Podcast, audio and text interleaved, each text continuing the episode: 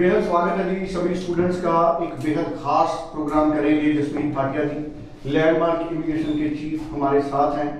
Landmark Immigration का Australia study visa का success rate काफ़ी अच्छा है। और पिछले कुछ वक्त में भले ही ऑस्ट्रेलिया से रिफ्यूजल रेट हाई हुआ है ओवरऑल लेकिन लैंडमार्क इमिग्रेशन ने इसके बावजूद अच्छे खासे वीज़ा स्कोर किए हैं। क्या आने वाले दिनों में ऑस्ट्रेलिया स्टूडेंट वीज़ा को लेकर अपनी पॉलिसीज़ में शिफ्ट करेगा? क्या ऑस्ट्रेलिया से वीज़ा तेज आएँगे? ऑस्ट्रेलिया स्टडी वीज़ा का सक्सेस रेट का करंट ट्रेंड क्या है? ये भी आज जसमीत जी से जानेंगे। जसमीत जी आपका स्वागत है। हेलो एवरीवन जिसमें जी सबसे पहले तो मैं ये जानना चाहूँगा कि आज स्थिति क्या है ऑस्ट्रेलिया की? क्या जो पिछले डेढ़ दो महीनों में फाइल्स लगी हैं क्या उनके रिजल्ट्स पॉजिटिव आने शुरू हुए हैं?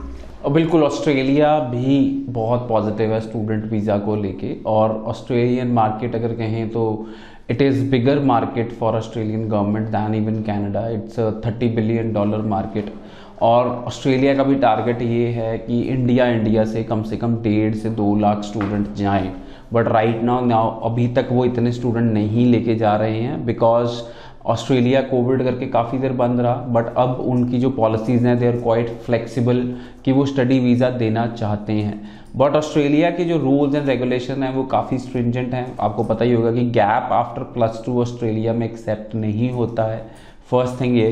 सेकेंडली आप डिप्लोमा के लिए ना अप्लाई करें। You apply for a degree program तो बेटर वीज़ा सक्सेस रेट रहता है। डिप्लोमा में वीज़ा सक्सेस रेट रहने के बहुत कम चांस है।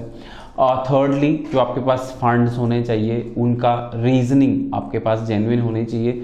तो प्रेफरेबली मैं बच्चों को कहूँगा कि अगर वो एजुकेशन लोन ले सकते हैं देन इट इज़ बेटर बिल्कुल ठीक है। सो so, अगर एजुकेशन लोन के ज़रिए स्टूडेंट्स जाते हैं तो उनको ज़्यादा बेनिफिट हो सकता है। जसमीत जी इस बारे में भी गाइड करना चाह रहे हैं। जसमीत जी उससे सक्सेस रेट में भी फ़र्क पड़ता है अगर स्टूडेंट एजुकेशन लोन से जाता है।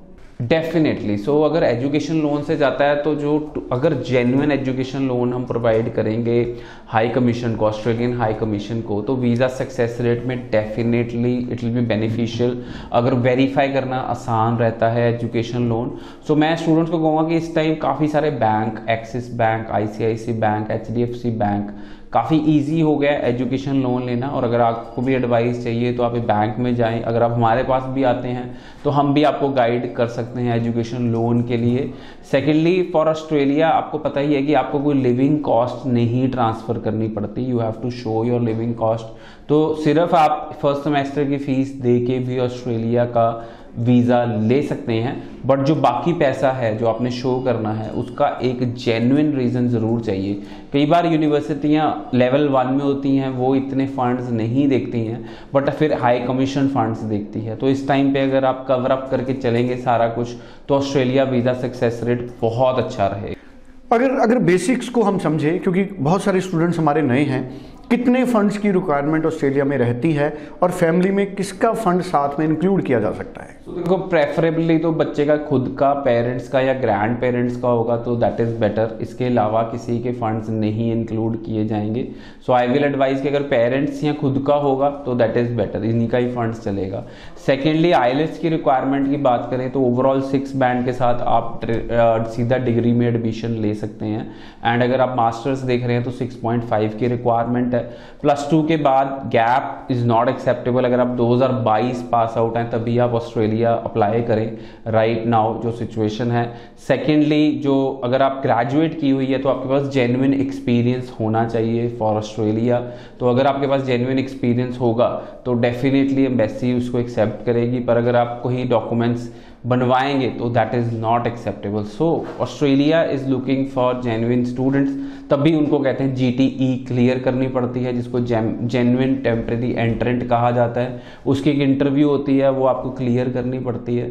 यूनिवर्सिटी नाइन्टी परसेंट वो इंटरव्यू लेती है और यूनिवर्सिटी इंटरव्यू लेने के बाद ही आपको सी ओ ई इशू करती है। तो that is confirmation of enrolment so अगर आपकी जी टी क्लियर हो जाती है, तभी आपको सी ओ ई इशू होती है। बिल्कुल। सो जेन्यून टेम्परेरी एंट्रेंट मतलब बड़ा साफ़ है।